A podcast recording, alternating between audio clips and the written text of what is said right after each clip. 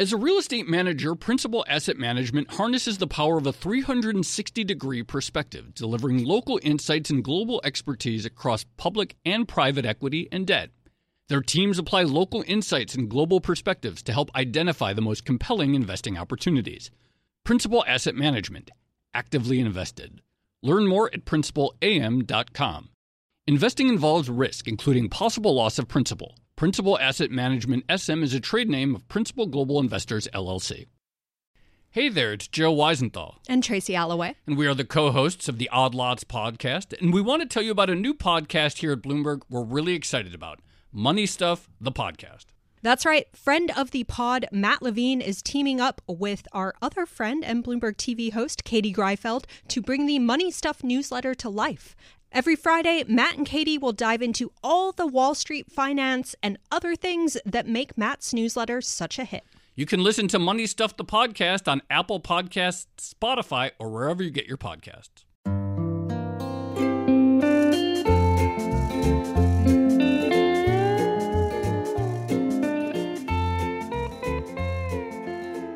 Hello, and welcome to another episode of the Odd Lots podcast. I'm Joe Weisenthal. And I'm Tracy Alloway. So, Tracy, we've been covering supply chain issues for quite a long time on Odd Lots. I, mm. I, I think probably longer than much of the media. What do you think? I feel like we've been ahead of this. um, I think that's fair. Like, I feel like we've certainly been talking about it for over a year, uh, like in excruciating detail at times, yeah. whereas other people are only just starting to cover it somewhat superficially. Yeah. All right. So I'm glad we got that uh, shoulder padding out of the way. But in all Excellent. seriousness, one of the nice things about this is uh, about having been talking about it for so long is A, we can have a point of reference because we've talked to some guests earlier in the year and now we can talk about how things evolved. And as you say, like we can drill deeper because like every time we have one of these conversations, Recently, we talked to Ryan Peterson of Flexport. We recently talked about more of the commodity side with Jeff Currie. Each time we have these conversations, mm. I kind of have more questions that I want, so we can sort of uh, drill deeper. Yeah, it's it's a really like iterative conversation in some ways because every time we have a logistics or supply shortage episode, like I always come away with additional questions or thoughts. And one of the big ones um, that came up recently on the last episode with Ryan Peterson was that idea of why there isn't a secondary market for yeah. containers and container shipping. And this is something that has sort of come up again and again on these episodes. In many ways, it feels like the logistics industry is like kind of old fashioned. Yeah. So that, that's kind of what's blowing my mind in multiple mm. ways. It's like people always talk about like the oh the economy is over financialized. And that's kind of this cliche and oftentimes I would say people who even say that may not have a clear idea of like what they even mean by that. It's just sort of this intuition that people have. But in some ways, I feel like when it comes to logistics, the economy feels under financialized. There is a lack of formal financial instruments. There is a lack of like liquid uh, secondary markets for capacity. There's a lack of hedging tools, it feels like, for many mm-hmm. of the players in this market. And this, you know, it's all the way down the line from shipping to rail to trucking. And so, like, that's kind of surprised. And then the other thing that is interesting to me, and it's very closely related, is like the B2B market for logistics, it just feels so ancient. Beyond the financialization, it's like like I'm on this like I like join like surreptitiously this like WhatsApp group for like truck drivers, and it's basically like people's like no, it's like literally it's Everyone's like people gonna like, go looking for you now. No, I know, but it's like people posting these things like oh anyone in uh, Spokane, Washington have capacity. Anyone yeah. in Rockville, Maryland have capacity, and it's like we're used to like from like a B2C, like consumers, it's like we get this, like we can track UPS and FedEx, and it's super like smooth. And when you like sort of look behind the scenes, everything feels like it's sort of so like so glued together, duct taped together. Yeah, it's kind of crazy to think that the supply chain depends on, you know, a, a random trucker seeing yeah. like something posted on a message board yeah. or a WhatsApp and going, oh, yeah, I'm free next week. I'll, I'll yeah. take that job. And this kind of gets back. I mean, this is very much related to the conversation we've been having for the past year or so, which is all about how do you actually solve the supply chain problem. So we are starting to see all these different solutions being proposed right now. Um, Biden was just talking about increasing yes. capacity at the port of Los Angeles uh, just last week. We're recording this on yes. October 20th. And so it's getting more and more attention. You're seeing more and more people suggest ways to fix it. And of course, the question yeah. is are any of those going to work? Right. And so that is sort of the big news that maybe we could key off our discussion on today. The uh, mm. White House clearly feeling some urgency on the supply chain stress and making this effort. It's like a multi company effort with the Port of Los Angeles.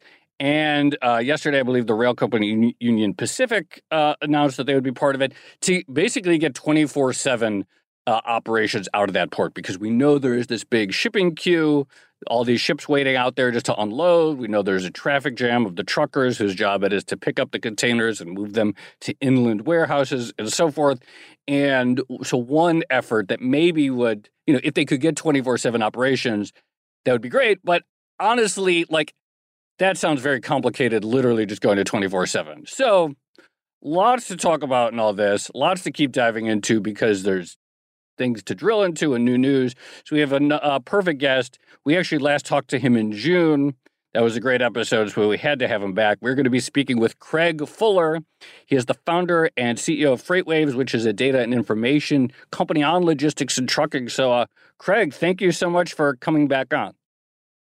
Hey, Joe, Tracy, great to be here. You guys are the OGs of uh, media covering supply chain well, you're, issues. You're so the you're the OG OG, but that's nice of you to say. Um, but let's actually just start with the that new news. And in the last week, you know, it's like okay, we're going to operate twenty four seven. They announce it, and just to me, knowing everything that we've talked about with like the people who work there, the logistics, even that, just going from like a normal schedule to 24 7 at a port strikes me as like, my guess is that that is no easy task at all that that is going to be a herculean effort. It's not just some you know switch that you flip. What is your sort of take on the difficulty and the challenges uh, that the white house will face in opening up throughput at that port yeah, this is an unorganized orchestra that you have to sort of organize. So you've got all these moving parts. You've got uh, not only do you have the just the idea that you're going to open up the port and all of the uh, sort of inertia that that creates in terms of changing policies and procedures you have the employment challenges between uh, labor, folks that work at the ports, all of the operational support people that support the ports, and then you've got all the uh, supporting infrastructure around the railroads, which we did see the Union Pacific announcement yesterday. Uh, but you also have trucking companies and warehouse operations, and so you've got all of these moving parts that really have to work together to enable this. And then you have a union with a lot of power that is very reluctant to to make big moves uh, and extend hours. They have a, have historically had a lot of power over how the port is operating. We're talking about the the ILW ILWU, the longshoremen. That's correct, and they've got there's a big union contract that's coming up this summer, and I think it's going to be interesting to, to or next summer to see how much control they have or how much power they have in, in light of the you know all right. the pressures that are on them. But that's a, an entirely different episode in itself. Uh, and so, with all of that said, it's not as easy as saying, "Hey, we're going to open up and keep keep the port open up longer," because you have all of these moving and interdependent parts that have to work together. So, I mean, if if there's one thing I feel that Odd Lots listeners have probably learned at this point in time, it's that trucking has a lot to do with the gridlock that we are seeing at ports. So, in addition to a shortage of containers and ships kind of going in the wrong way or being out of position, there are these major, major issues with trucking. Maybe just to remind us all I just remember the other thing Odd Lots listeners know is like the importance of Sven mm-hmm. in like a random port in Norway and getting onto an actual ship. But anyway, the importance of truckers. Can you just walk us through like their role in the port um, situation and the supply chain emanating out of the ports? Because I think that's probably going to set the basis for a lot of this discussion. Yeah, so trucking operations handle approximately two thirds of all freight that moves out of the ports. And so um, and typically dray operators. So uh, if you think of you go drive down the highway, the interstate highway, you see these 53 foot trailers or these people, you know, these 18 wheelers that people see. it's very different than what you see at the port. Typically, there are chassis that the containers sit on. Uh, they're not the big trailers that you would see in, in, sort of the heartland of the United States. The vast majority of freight is actually on trailers. What ends up happening is the dray operators the vast majority of those dray operators will stay within a 100 mile radius of the port and basically take a container to a distribution center, warehouse, uh, and that container is then offloaded and then it goes to a transfer facility and then put into a trailer that would then be shipped across the country. So really what what what happens is in terms of how the port interacts with the domestic market is all of those dray operators uh, really are local operators, and it's the the the really constriction is the amount of dray operators that are able to go into the port and operate at the port, not the overall freight capacity that's across the United States. And so, getting those dray operations and those dray operators to work really means that you need uh, a lot of employment availability for truck drivers in in around the ports, uh, and you need warehouse operations that can accept those containers and offload them uh, in the you know metro area wherever that port's located. So if we're talking Southern California, we're talking LA, we're talking about the you know San Bernardino Valley, we're talking about you know places like Ontario and Fontana, California, where the freight is then offloaded onto a you know an inland uh, trailer or inland container that then goes on rail. So I have a very small question. Can you remind listeners what dray or drayage means? Sorry. No, no, it's fine. It's, it's a, fine. It's, it's great to use. I just need. Uh, I remember it came up on a past episode, but for those who missed it, yeah, dray is just a localized move. It's typically referred to port or even at the railroads, where you're taking a container uh, and moving it on a on a relatively short distance. So let's think of a hundred mile radius. Uh, these yeah. are not the over the road trucking operations that you would you know take a take a container from L.A. to Chicago right. or L.A. to Kansas City. Now that may end up on a railroad on intermodal, but it doesn't end up. You don't see a dray trucker go from LA to Kansas City. So the last time we had you on, we actually talked more about the sort of the long haul truckers and just sort of the way that this current crisis was sort of interacting with like a secular decline. It's not a very long haul trucking is not a particularly appealing job for a lot of people. Are a lot of health problems associated with it. You don't get to see your family very much, all kinds of issues. How different is the dray market? How are there are there drivers who work in both? Can you talk a little bit about how distinct that market is versus the sort of the broader long haul trucking that we talked about last time?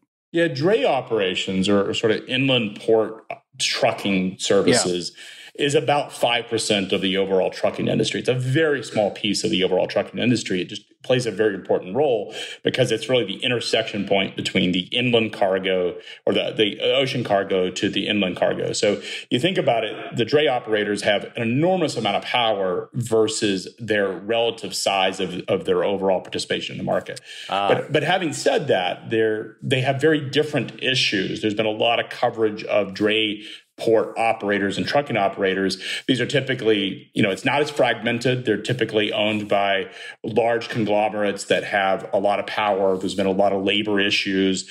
Um, the ports require newer emissions and newer uh, trucks, so they won't allow, particularly in Southern California, they won't allow trucks that don't meet certain emission standards, and they have to be post 2011 in order to operate at the port. Doesn't exist across the country, and that's really related to uh, air pollution controls. Um, but there's a lot of labor issue. These are are sort of the typically viewed as the companies have a lot of power at the port versus what you see in the over the road trucking market, which is sort of the opposite end of the spectrum, where the truck drivers have an enormous amount of power over their employers. And so, because it's localized, you also see unions that participate and have a lot of influence over those dray operations. But, but, but having said that, it's just an entirely different uh, marketplace. But I think both the the drayage side of things, or I guess um, you know associations representing drayage, have voiced the same concerns as the longer haul trucking companies when it comes to uh, Biden's focus on the supply chain stuff and the solutions that he's so far proposed. Could you maybe walk us through like what the issues are that they are spotting in this? So you know, Port of Los Angeles moves to 24 um, 7. It's operating all day and all night. In theory, that should add many, many more hours in which they can load and offload container ships. And yet you have the trucking associations saying that actually it's not that simple. Yeah, that's right. You can't just have an edict to say, "Hey, we're going twenty four 7 This isn't a restaurant that you can decide you want to extend hours to. So it is a, you know, this is a massive, massive, major employer on any city that it represents. And it's a major economic uh, center for that particular market. And so if we look at Southern California, which is always, you know, it's the most important port, set of ports in the United States, it is, and it's also the one that everyone's sort of focused on because you have 100 ships out today, you have 100 ships outside the uh, the coast waiting to get to, to get unloaded. And so because of that, you you have a lot of attention paid to the, the dray operators and, and how they intersect with the port. But the reality is that the overall trucking industry wants more efficiency. They're trying to put pressure on the port operations, on the unions, because they want more seamless and more flexible hours. Because ultimately, if this is a choke point, there's a hundred ships setting off the coast of Southern California that have freight that all those trucking operators would love to have their hands on because it just drives a lot of demand. And a, a lot of it is the coordination of the trucking industry coordinating with you know the federal government who's then trying to put pressure and coordinating with the port operators and, and the uh, uh, union to really affect this. But this is not as simple as just saying we're going to operate longer hours and uh, this is sort of overnight. There's a lot of moving parts that have to be considered. And most importantly, you have a major labor shortage, people that can actually operate at the port. And because of all of the regulations and all the safety requirements that it takes to be an operator, it's not as easy as saying, hey, we're just going to hire another shift. It just yeah. doesn't work that way.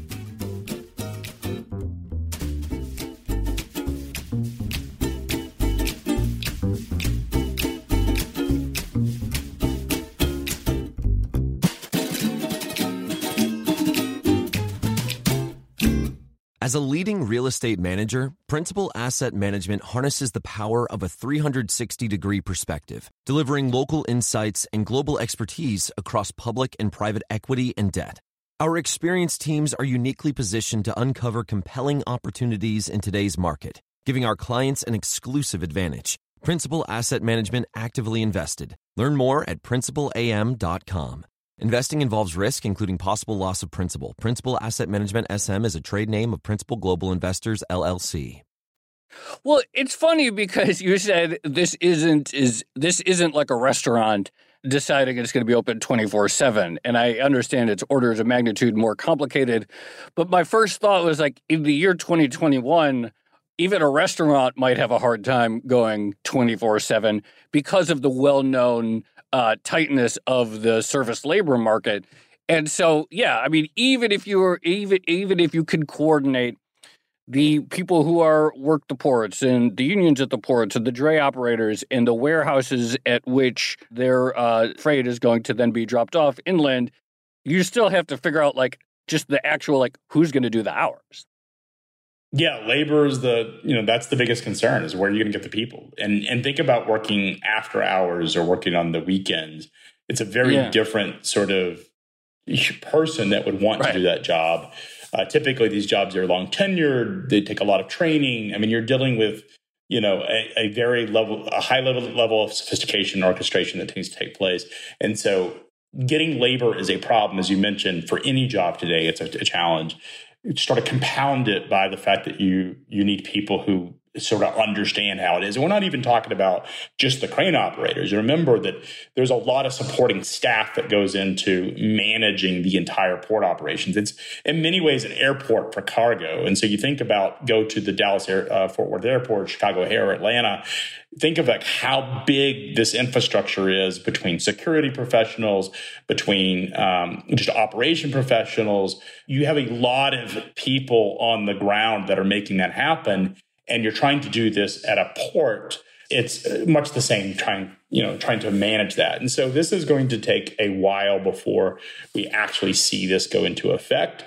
And it's not something that will happen overnight. And, and like i said we haven't even talked about or we we barely talked about the fact that you need coordination of the trucking operators and the warehouses who will offload these containers to actually uh, manage it and make ensure that it works so I want to ask you about the warehouses, um, but maybe before I do, j- just on the labor side, I mean, Biden did talk about this a little bit. So I, I think I think I saw that he was talking about maybe making it easier for truckers to unionize um, and boosting wages and things like that. I, I didn't see many details beyond that, but what's your sense of that side of things? Like, is there actually an effort going on at the moment to make trucking a more desirable or palatable profession?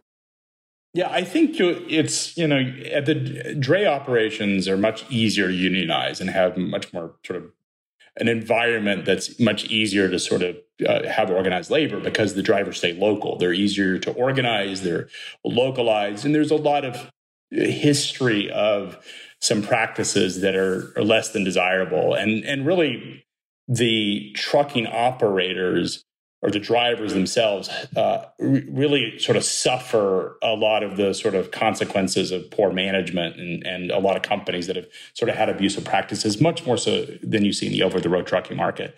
It's probably one of the most uh, in terms of sort of poor labor practices, it's one of the more, um, we'll, we'll, say, abusive. I, I, think it's a really strong huh. word, but it, it is certainly not the most favorable climate for a truck driver Why to, operate that. It's just because of the the way that you know typically they find the the trucking operators finance the truck. They sort of indebt the driver oh. into it, the dray operator. They're sort of subject to yeah. it.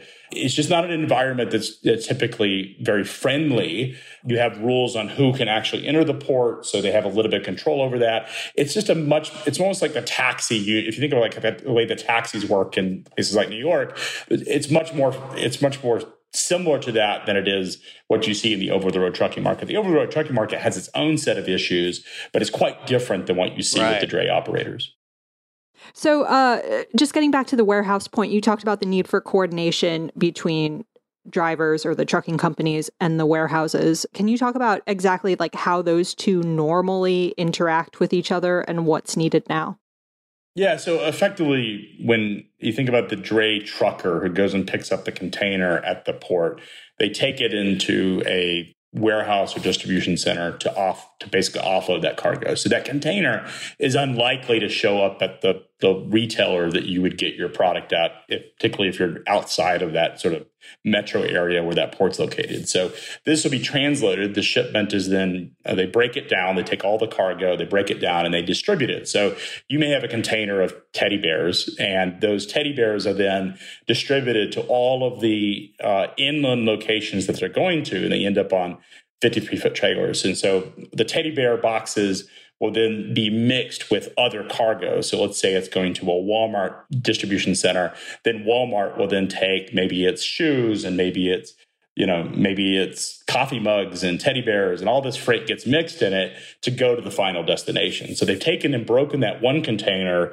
uh, have, have, sorted all of the sort of locations where those teddy bears are going, and they mix it with a bunch of other freight from other containers. And that's effectively what those warehouses and distribution centers do. So it's critical that if you want to turn the equipment faster and get faster throughput, it's not so much about hours it's about does the warehouse are the warehouses operating efficiently and at capacity to enable that freight to be offloaded and turn that container so they can get back to the port and the chassis can get back to the port. If your warehouses are closed, and there are places in Southern California, there are cities in Southern California where you're not allowed to make deliveries or pickups after hours, is they have ordinances due to sound and, and pollution where they're not even allowed to go into a warehouse uh, after hours. So it's it's not as simple as hey, let's just have the port operate. You then need labor inside the warehouses, and you need to have the support of the local municipalities that will allow those trucks to come in and out after hours.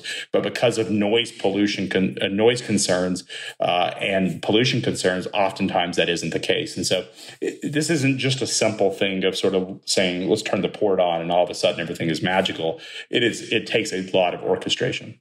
God, I hadn't even thought about that, but every it just feels like I feel like we could probably talk six hours about literally like the process of getting a container from a port to the warehouse because I hadn't even thought about like this idea that like they're gonna you know okay the White House says twenty four seven but the towns and the cities are gonna have rules on all this too and there's no like it's not like we have some but, but Joe this yeah. is this is I mean California is yeah. the one it, right. it's really sort of strange looking at it yeah. from afar is that you know it's such an important part of of our economy in, in the United States, yet you have all of these really strange sort of political considerations that impact it. But you look at a place like Savannah, Georgia, which tends to be very pro business, runs a very efficient port, it still has issues. So it's not just the labor problems in Southern California. I think a lot of people like to point to that, but you actually see Savannah, Georgia, that actually is even further backed up. So we, we have these problems. They exist everywhere, uh, and there are no easy solutions. And this is not something that the government can just do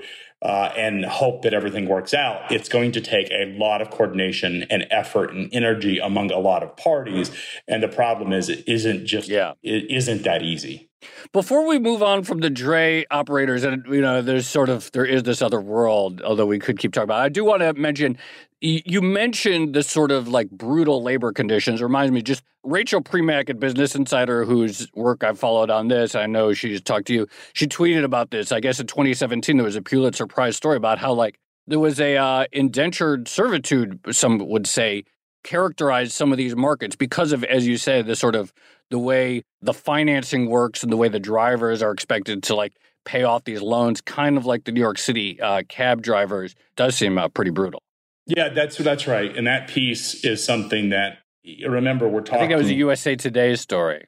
Correct. Uh, that piece yeah. particularly is talking about the port and dray operators, which, like I said, is a, yeah. sort of a segment of trucking, uh, which yeah. has you know the corporations have a lot more power over the you know they've constructed the rules and the set of circumstances that it really favor them. Corporations have a lot more power at the in the dray operator and dray operations than they do in the sort of the over the road trucking market it's exact opposite where the driver the individual driver has an enormous amount of power over the sort of environment versus the dray operations. So i think this is actually like a good seg into another interesting dimension that happened since the last time we talked you had a lot of comments on this on Twitter, but I, I don't know if the stats are official. You you might have them, but the vaccine mandate and the requirement uh, that, or the sort of executive order from the White House that large companies essentially uh, should uh, can put pressure and, or force their employees to get uh, vaccinated.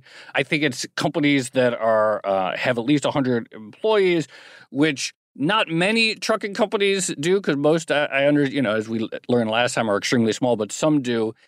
I'm curious, like how that's unfolded and what we know about a tensions that have arisen from that, and b just the sort of uh, what percentage of truck drivers uh, have gotten the vaccine. Yeah, it's hard to know what percentage. We talked to fleet operators that you know have suggested that the number of unvaccinated is anywhere from thirty to forty percent is a typical answer. I, I, they've done their own surveys. They won't they won't share that data with us uh, because obviously they want to keep that pretty close to vest. There's a lot of sort of privacy, but from their own assessments, at least a third, from what we can gather, if not more, are unvaccinated. And this was, of course, about a month ago. That's probably has changed. I would imagine, just looking at the broader data, that we see some level of improvement, but it's hard to know how how significant that is. I mean, the big issue is this sort of discrepancy between the mandate saying that if you have a, over 100 employees, then you have to be vaccinated, and under 100 employees, you don't. And you think about the fragmented nature of trucking, as you mentioned, Joe, because it is so fragmented, and these tend to be a very a lot of very small operators. You end up in a situation where a truck driver that works for a big company who doesn't want to get vaccinated could just as well leave the big company and go to a small operator. And now you have this really weird sort of uh, dichotomy between the big companies and the small companies. So a, a, company with 98 employees or 99 employees, I guess 98 employees, could easily add one driver, pick off a, a driver from a big company, and they wouldn't have, that driver would not have to be vaccinated. You take some, a more extreme example of a fleet with, say, 10 trucks or 10 drivers or 10 employees and uh, all of a sudden they can add another you know 80 trucks to their to their business and really sort of pick off the big fleets. It just creates this really weird sort of environment where while in practice it may it may be very valuable to get people vaccinated the realities in the trucking industry are quite different. And so what is sort of unknown about this is will we see a situation where it becomes that much harder if this actually goes into effect or how it goes into effect how hard it will be for larger carriers to sort of fill their trucks. And the, the reality is that even though the market's very fragmented sort of the, the larger shippers, the ones with really efficient supply chains, really are dependent upon the bigger trucking companies to, to manage their supply chains. So the if you think about the sort of efficiencies that we enjoy in terms of ordering product and getting it on time and the brands and the retailers that do a really good job of that, they tend to be they tend to work with the larger operators because they have the scale, they have the technology, they have the resources and the assets to support the, the type of missions that those companies require. The smaller operators, because of the fragmented nature of it, don't typically pay in that market at a big level. And so it creates these sort of really unpredictable outcomes. I mean, if you think about a large trucking company losing 5% of its population, while on the surface that sounds like a really sort of small number, it is very significant in terms of what it could mean to capacity. I think you guys understand that the marginal producer is the one that sets the price of the market. And you think about a three to five percent degradation in capacity across the industry, that would have a exponential outcome uh, to the overall construction of the freight market. And so the, the sort of inflationary market or, or prices that we've seen with freight rates would just continue to accelerate. Well, this is something that I wanted to ask you because I remember when you first came on, one of the things that stuck out in the conversation was I think you pointed to 20, I think it was 2019 as like this terrible year for the trucking industry where like the number of companies that went bust was just astronomical. And part of that, from what I remember, was the government creating like some sort of new mandate for an electronic logging device everyone had expected it that new requirement to reduce capacity, but instead it ended up adding a ton of capacity. And then, you know, there were too many trucking companies. And so a bunch of them went out of business. But like, could you draw a parallel between that and what's going on now with the vaccine mandate? Yeah, it's really interesting because it's hard to know what is actually sort of causing all of the issues around the sort of supply chain crunches and demand. And so consumer demand is certainly an element of it. Government spending is an element of it. And so you have this sort of inflationary demand market, which is taking place right now in, in freight. And if you go back to 2018, really two things that were sort of driving the you know, the increase in capacity and sort of the bust of 2019, which is in 2018, as Tracy mentioned, the, the government mandated electronic logging devices. And there was an assumption moving up into that that drivers would not participate in the electronic logging devices is that drivers were saying, I'm not going to let Big Brother track me and have the, let the government see what I'm actually doing over the road. And there was this level of paranoia. Well, when that mandate came about, and it, this had taken, you know, it took about a decade for between all the lawsuits and regulatory changes before it actually went into effect. So it wasn't an un sort of expected outcome. A lot of what actually happened was the opposite: is that every fleet operator thought anticipated there was going to be a massive capacity crunch. And so they sort of overcorrected uh, in terms of adding capacity.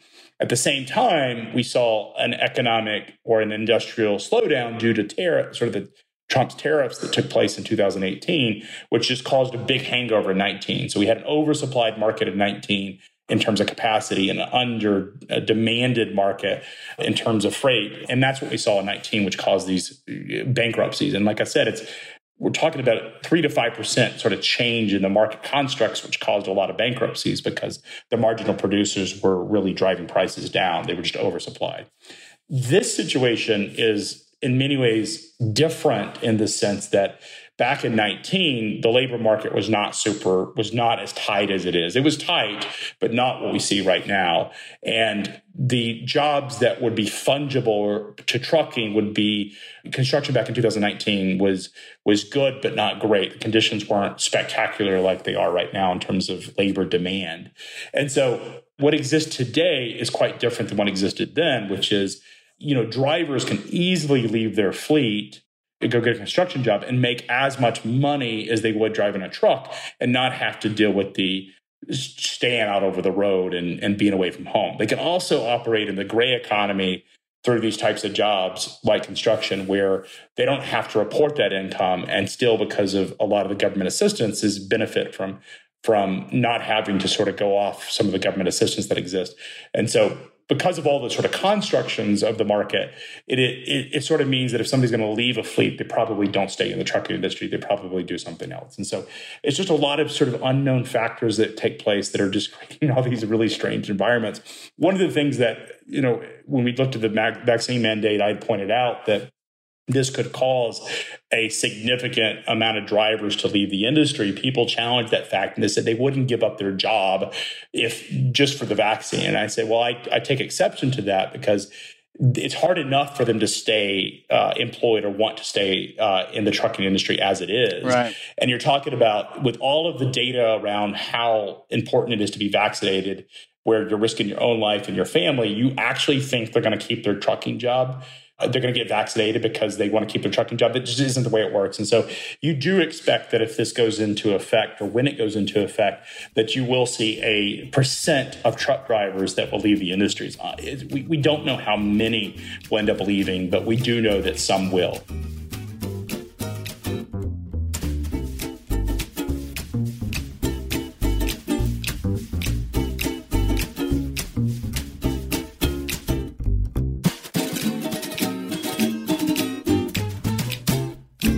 As a leading real estate manager, Principal Asset Management harnesses the power of a 360 degree perspective, delivering local insights and global expertise across public and private equity and debt. Our experienced teams are uniquely positioned to uncover compelling opportunities in today's market, giving our clients an exclusive advantage. Principal Asset Management actively invested. Learn more at principalam.com. Investing involves risk, including possible loss of principal. Principal Asset Management SM is a trade name of Principal Global Investors, LLC. Hey there, it's Joe Weisenthal. And Tracy Alloway. And we are the co hosts of the Odd Lots podcast. And we want to tell you about a new podcast here at Bloomberg we're really excited about Money Stuff, the podcast. That's right. Friend of the pod, Matt Levine, is teaming up with our other friend and Bloomberg TV host, Katie Greifeld, to bring the Money Stuff newsletter to life. Every Friday, Matt and Katie will dive into all the Wall Street finance and other things that make Matt's newsletter such a hit. You can listen to Money Stuff the podcast on Apple Podcasts, Spotify, or wherever you get your podcasts. So I want to talk a little bit more uh, about the, I guess you'd say, the market structure of this the the trucking economy. And I mentioned in the intro, and I said WhatsApp, but it's actually I, I lurk in some Telegram groups, and I see things like people posting. Joe's an undercover trucker. I just you know just trying to observe revelation. and learn. Tracy, uh, we, Joe, we got to get you guys to run a trucking company. So this is how it's going to work. You know, Tracy's going to drive, and I'm going to be like a dispatcher or something like that. but I look in these uh, Telegram groups, and I and all day throughout, it's like any cap in Crest Hill, Illinois, which actually I went to middle school or I went to elementary school for a couple of years in Crest Hill. Any van load from Dallas, Texas, any van cap in Aurora, Colorado. What am I reading? A, when I see these things, and how important are these sort of informal message board postings to like the overall market?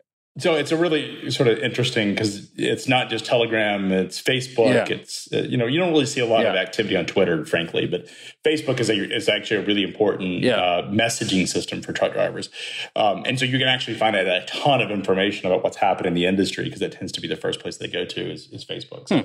um, but what you're actually hearing is when they say van, it's not vans. I mean, this is right. funny because like I when we bring in a journalist who's writing about it and they read the word van, they immediately think a bunch of vans, and you're like, no, no, no, right. no. This is a 53 foot van trailer. It just means that it's not. The van trailer means it doesn't have a refrigerated unit, and it's not. It doesn't have a flatbed. It's a. It's an enclosed. Uh, uh, and I've learned trailer. that refri- reefer is the term for refrigerated. yeah. They're not hauling cannabis. They're hauling yeah. uh, refrigerated or reefer is the is the term. So yeah. So what what effectively is at, happening is that truck driver that you mentioned is asking for a van load for a 53 foot trailer load to go to, I believe you said Dallas and, and Yeah. somewhere else. They want Yeah. to find a load that goes in that direction. Because remember, in the over the road trucking market, is these are not planned routes day in, day out. So if, if you're working in dray at the port, you're going in and out of the port. You may be going to different Yeah. parts of Southern California, but you're going in and out of the port. That's where your life is. In the over the road trucking market, you're sort of nomadic or a gypsy of sorts where you don't know where you're going each day. And, and if you own your own trucking company, if you're an owner operator, you get to sort of set your own hours and get to pick where you want to go. So this driver that you mentioned is looking for a load from Illinois, wherever the town he's in Yeah, Illinois, to, to, to Dallas. And so uh, he's trying to find a load that fits his desire. We don't know why he wants to go to Dallas. Maybe he lives in Dallas. Maybe he's got a spouse in Dallas or a family in Dallas. Maybe he has a girlfriend in Dallas. Whatever. Maybe he wants to go to a sporting event. Drivers do decide they want to go to these different markets for various reasons. Many of them economic, other just because they want to go there.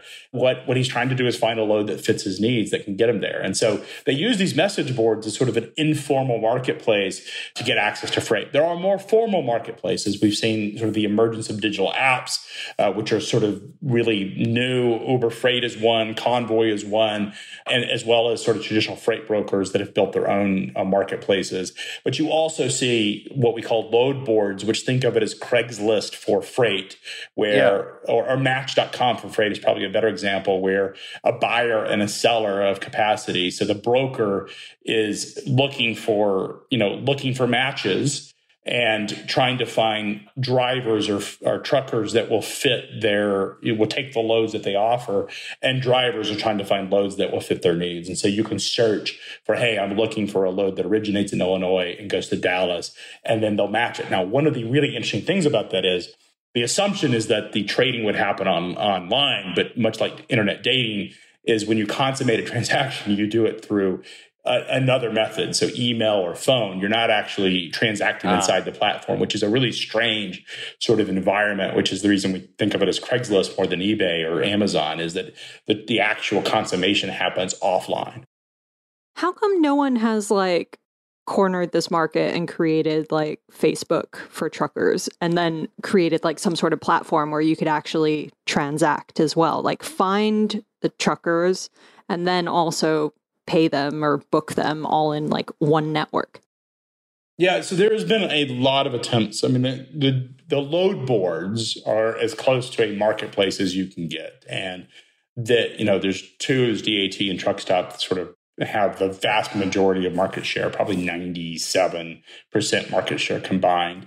And, and so they they are the marketplaces of the spot market. They tend to handle freight that's already been uh, sort of picked apart by the contracted freight. Contracted freight doesn't end up on a load board. It's typically, and then brokers will pick their own freight. They'll end up picking what they can through their own networks, and then whatever's left over, they sort of put into these uh, load board uh, marketplaces. What we are seeing, so that's sort of the way things have operated, and they sort of emerged from sort of truck stops. In the old days, in the 1970s or 1980s, you would go to a truck stop and there would be a board uh, a screen that would show all the loads and you'd have a phone and you'd pick it up and you'd call and say i want load one two three four five and that's how you would get the load. Now it's the internet has sort of enabled this sort of marketplace model but we don't see binding outcomes or an exchange that you would identify in financial markets take place in freight. There has been an emergence in the last say five years of digital marketplaces, uh, almost like an Uber of freight. In fact, Uber Freight is an Uber of freight, is a digital marketplace which enables an owner operator to basically find freight and source it from a digital marketplace. All of the consummation happens in the marketplace, uh, and then they're paid. The difference is the, the freight broker is the principal in the transaction. So effectively, Hmm. what they have is these marketplaces, but they're, the driver is being paid, or the, op, the operator is being paid from the digital marketplace. And so it's not truly an exchange. It's more of a closed network, which is why the Uber example is a better example. Because if you think about an Uber driver, they're getting paid by Uber. Same exists in the trucking market. Is that that that digital freight marketplace Yeah. uh, matching engine is actually sourced the freight. They have the customer relationship. They're the ones that set the price. Now it may be set by some type of algorithm. It may be set by an index of sorts. But at the end of the day, the rules are governed by the principle of the transaction, which is the freight broker and not by a, a, third party marketplace like you would expect in a large commodity market. And I think one of the things that's really shocking about this, and, and Joe, you touched on it earlier, is you know this is an eight hundred billion dollar market. It is a oh, right. massively big market. In fact, if you look at petroleum production and uh, the size of it, we're talking about a market that's about twice the size of it of what you see in the sort of petroleum market in the United States. And so it is a massively important market to the economy. It has a bigger impact on finished goods costs in terms of GDP than what you see in energy. And so it wow. is a it is just it has so much power in terms of of the economic viability of the economy, yet it is an unstructured wild west of sorts. I want to get into that further in a second, but Tracy, I just I, I came up with a uh, uh, an assignment for you, a post assignment for the blog. oh God. Okay, and what no, is it? No, this is a really good one. You should write a post comparing the unstructured nature of the trucking market to all uh, the unstructured na- the attempts to electronify the corporate bond market, which is also we used to talk about a lot, and the similarities and differences. Because I'm feeling like you know I remember our old episodes with Chris White, that we should have mm-hmm. we should have him back on. But I'm feeling in talking to Craig now some similarities in like, okay, here's this gigantic market, corporate de- corporate bonds, shockingly sort of still like difficult to consolidate and electronify, yeah. et cetera. I'm feeling a lot of actual like uh, I'm feeling some similarities there. I think you should write a post on it. That's so funny because Chris actually emailed me overnight. So yes, we will get him back on. Um, but yeah, I, I can kind of see a parallel. So yeah. you know, there's all these different freight loads and freight types and all these different routes, yeah. and nothing is really like interchangeable in the same way that there are all these different types yeah. of corporate bonds with different maturities and stuff like that, and that kind of makes the the market hard to function. Can I ask one more general question before we continue down the sort of financialization theme? Uh, but one of the things that stands out from this conversation and also our previous conversation is that clearly the industry has very, very slim profit margins. And I'm just wondering if you could maybe update us on what's going on at the moment with profits, because, like, in a traditional market, you would expect if demand is exceeding supply, massively that prices would go up and eventually the companies would be able to pay their workers more and that might solve some of the uh, labor shortage issues. But my impression is that doesn't seem to be happening. So could we maybe get a little bit more color on like how much money trucking companies are actually making at the moment? Yeah, it's you know it's interesting you say that because if you look at what's happening in the ocean side, it's the opposite, right? So first, trucking is the ocean carriers have never made more money. I think, you know, in one quarter, Maersk made more than the not past nine years combined or something insane like that. So the ocean carriers are doing exceptionally well in this market because they have a lot of pricing power. It's a non-fragmented market. You have basically 10 companies that control something like 90% of the of the ocean market. Trucking is the exact opposite. And so while trucking companies are enjoying really high pricing power over the market, they also are experiencing massive wage inflation at the same time. And and so uh, effectively, and not just wages, it's their cost of equipment's going up, their cost of fuel's going up, just all the components that they operate their business. And because the quality of driver that they're hiring, just as an aggregate, tends to get uh, less and less. Just the just what happens in a market when you have everybody trying to fill seats to get truck drivers is you start to and not not the big carriers don't get away with this because they just have so much pressure on them from insurance companies and regulators but the small carriers start to get a little bit more loose on who they hire which increase the amount of accidents. And so insurance rates tend to accelerate. And so trucking companies are seeing all of their input costs accelerate in this environment and we're not seeing what you would expect would be super high record profits. It's going to be interesting to see. We're, we have not seen a lot of quarterly earnings so far Uh, it's just too early in the in the month to see it. But over the next couple of weeks, we expect that companies will have really robust revenues, but they will also have a lot of concerns about costs that have also increased. And so there will be there won't be a significant margin expansion that you would see in other commodity markets, which is you know is, is unfortunate for these carriers because this is the one time or one of the few times yeah. where they have all of this pricing power and, and yet they have all these cost issues that they're also faced with. And so it isn't as easy as hey everybody's making money hand over the fist because they've done that the other thing to keep in mind is that uh, particularly the larger sort of asset-based carriers tend to operate a, the vast majority of their freight through contracted loads and those contracted loads are set basically have set prices or rates to them where they don't get the benefit of really high acceleration in spot rates. So they're seeing it on the labor side. They're seeing really high increases in cost. Yet if they've locked in those rates for a year, they're sort of stuck with them. And unlike the ocean side where you see the ocean carriers basically say, if you don't pay my 5x rate increase today, I'm not picking up your freight. It does happen that they don't honor contracts, but they tend to do that with the smaller shippers. They tend to do it with rates that are sort of subpar to the market or people that have very cyclical freight. You don't see them, particularly the larger carriers, have much more contracted freight, and they tend to be they tend to be stuck in this cycle where they can't dramatically raise rates intra cycle, yet their costs are increasing. So that actually is like the sort of like good seg to this idea of like what I characterized in the beginning is what I see as sort of the under financialization of the of uh, this market, and we you already sort of talked about a little bit with the fact that there's not a sort of unified. There's still nothing close to like a unified exchange, like a like a you know a CME or something. And it's interesting because, as you say, you know, arguably, you know, trucking is well, it's not arguably trucking is huge is arguably as or more significant than oil. And of course, oil and certain commodities like that are some of the most financialized assets.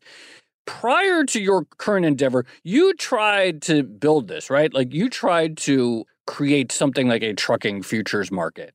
Can you talk to us a little bit about like what you see as the opportunities or why, you know, what it will take for something like that to emerge? Like, what steps? I have to imagine there has to be more data, more recognized indices um, that could be serve as reference prices. But like, could that happen? What it, what will it take for there to be like a, a futures market or hedgeable contracts or hedgeable instruments on an exchange uh, in this area? Yeah, Joe, it's interesting. FreightWaves started out, that was the original idea behind FreightWaves was to build a futures market for trucking. Uh, and that started in 2017 to really go out and build that. What we realized is that and we actually launched contracts and uh, you know we had the fortune of being the first people and traded a you know a couple dozen contracts and by the time we delisted it so we had attempted to create a futures market because the market is so massive it is so big and it is so unstructured that it just it seems like at some point it should become structured so that the volatility that exists starts to uh, enable instruments that people can hedge it and uh, sort of mute the economic exposure that they end up with the reality is that the market wasn't ready for it, as we learned. And there's a reason it wasn't ready for it. Is there wasn't data. That was what prompted us to realize there is no equivalent Bloomberg in freight. So we went out and created FreightWaves as a data and media source provider to provide intelligence to the market. Because that's one of the things that we discovered as we looked at commodity markets is typically these things happen with sort of the backdrop of information services so that people feel they can either arb the market or trade the market and get an edge. This just didn't exist in freight. So we went out and effectively tried to create it. And that's what FreightWaves became was this data provider of the industry. One of the realities of trucking is because of the disparity and fragmented, fragmented nature of 18,000 origin destination pairs is very difficult to get you can't trade individual pairs you can't do like physically settled uh, a futures market. It just wouldn't work. Uh, even a forward market is very difficult. There have been attempts at that that we didn't try, but others had, and they've sort of pivoted their business model as well. What what I do think we will see in time, you know, maybe it will be FreightWaves that does it, or maybe you know a couple evolutions beyond us. In time, there will be a benchmark index. You mentioned the bond market. We could use you know Prime or LIBOR as sort of a reference to that is there should be some type of national index where people can at least hedge some of mitigate some of their the volatility that exists in rates. That is that is probably the likely place that we would see some type of financial structure is a national reference price uh, that's assessed in the market. And that is what everything is based on. You see it in ocean shipping and in, the bulk business is there is a, the Baltic has built this, in the Baltic Dry Index has built this reference price for global ocean bulk shipping. And then everything is sort of derived off that. They have the lane issues as well. In time, that is where the market will head is to a national index. But what you need enable to, in order to enable that is you need data being fed in daily for assessments and something that everyone sort of recognizes as, as a market assessment that that people will start to build index linked contracts off. And so I think that's probably going to happen pretty pretty soon is where you'll see an index linked contract against the national average. And people will say this lane is at a 40% premium to the national average during this season and it's at a 10% pre, uh, uh, premium during the off season.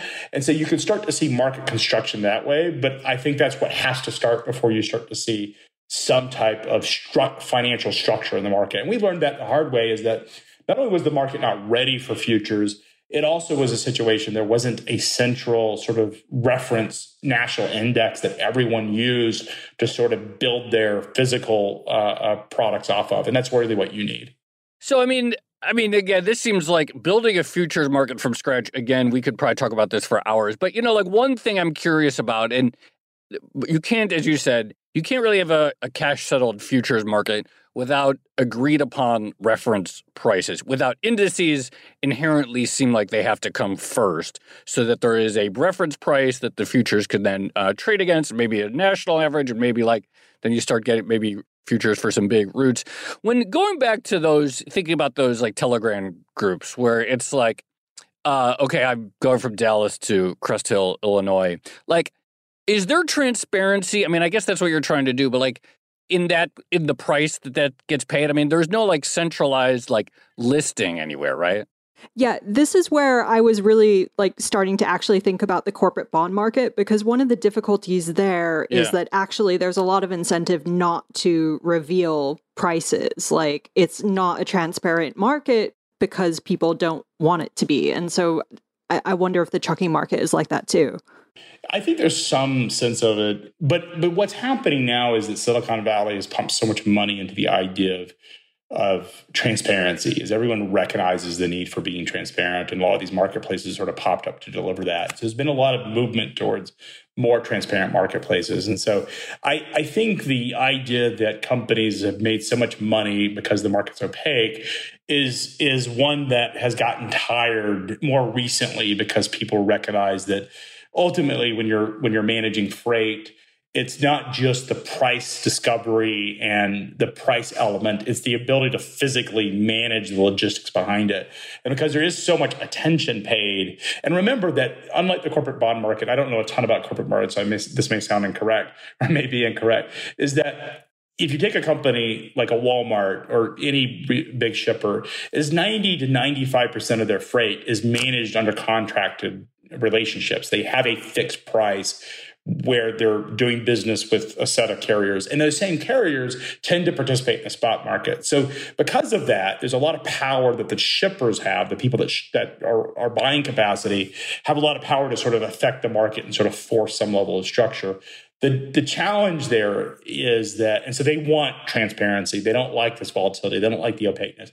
The challenge is that because they they also have the ability to sort of affect a fixed price is that they're less incented to sort of hedge their spot exposure. We think over time that will take place. But you're you're right. Historically, there's been this desire to sort of manage an opaque market and sort of keep it opaque. But I think we're starting to see that become less and less reality where companies particularly Silicon Valley funded companies have said, hey, we need to do a much better job of building structure to the market. We need to build a much better job of being transparent. And we're going to create these digital marketplaces to do that. because of all that capital and, and technology that's poured into it, there is a desire among those participants to create a more transparent marketplace. This is so great chatting with you, and I learned so much. And like I said, like we could just keep going down this route. We could talk about the drayage market for hours. We could talk about the complexity of building an index. Index construction is sort of a fascinating thing to me, and we could talk about that in another episode. But eventually, probably just should cut it off and have you back on again in a few months. Craig, so great to catch up with you again. Uh, thank you for coming back on Odd Joe, Tracy, really appreciate it. Always fun. Thanks, Craig. That was great. That was great, Craig. Thank you so much.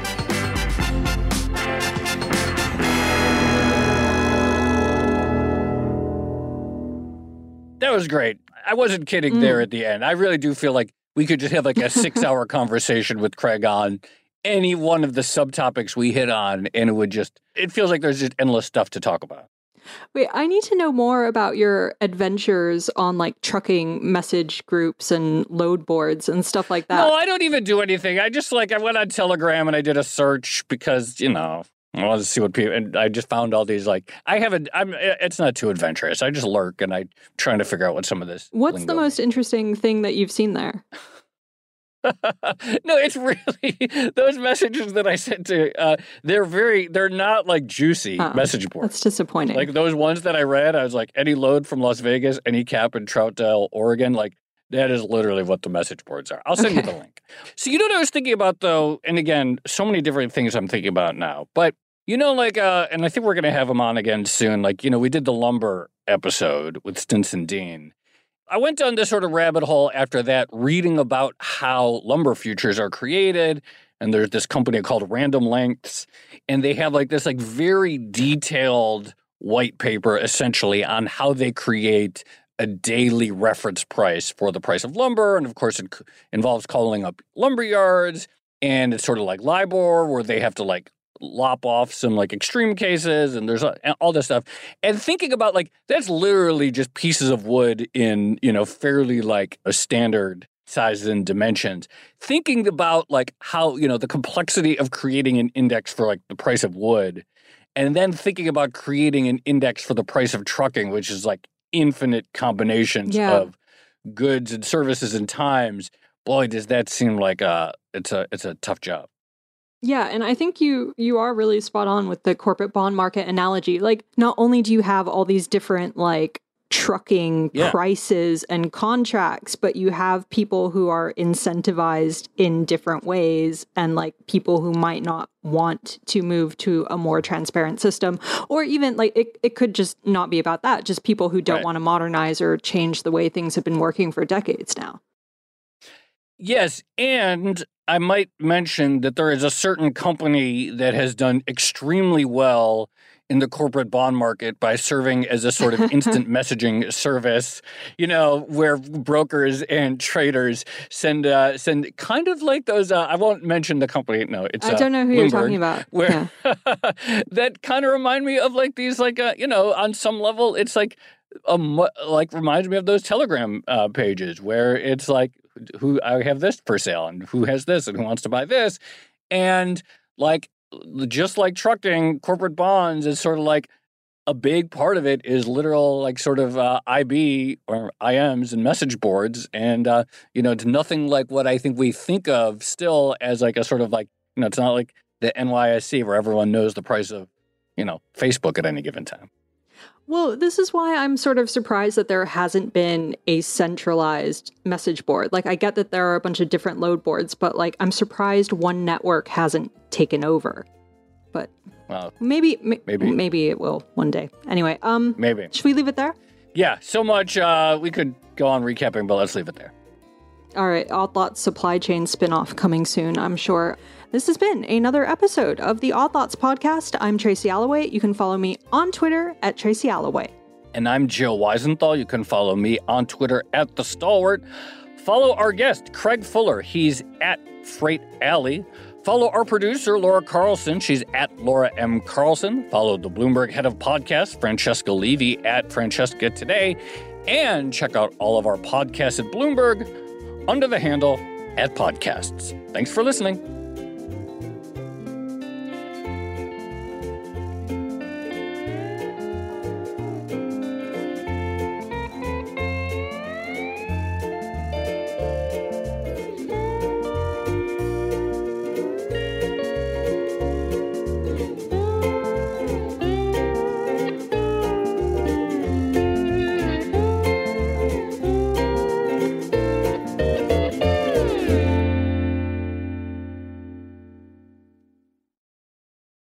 Hey there, it's Joe Weisenthal. And Tracy Alloway. And we are the co hosts of the Odd Lots podcast. And we want to tell you about a new podcast here at Bloomberg we're really excited about Money Stuff, the podcast.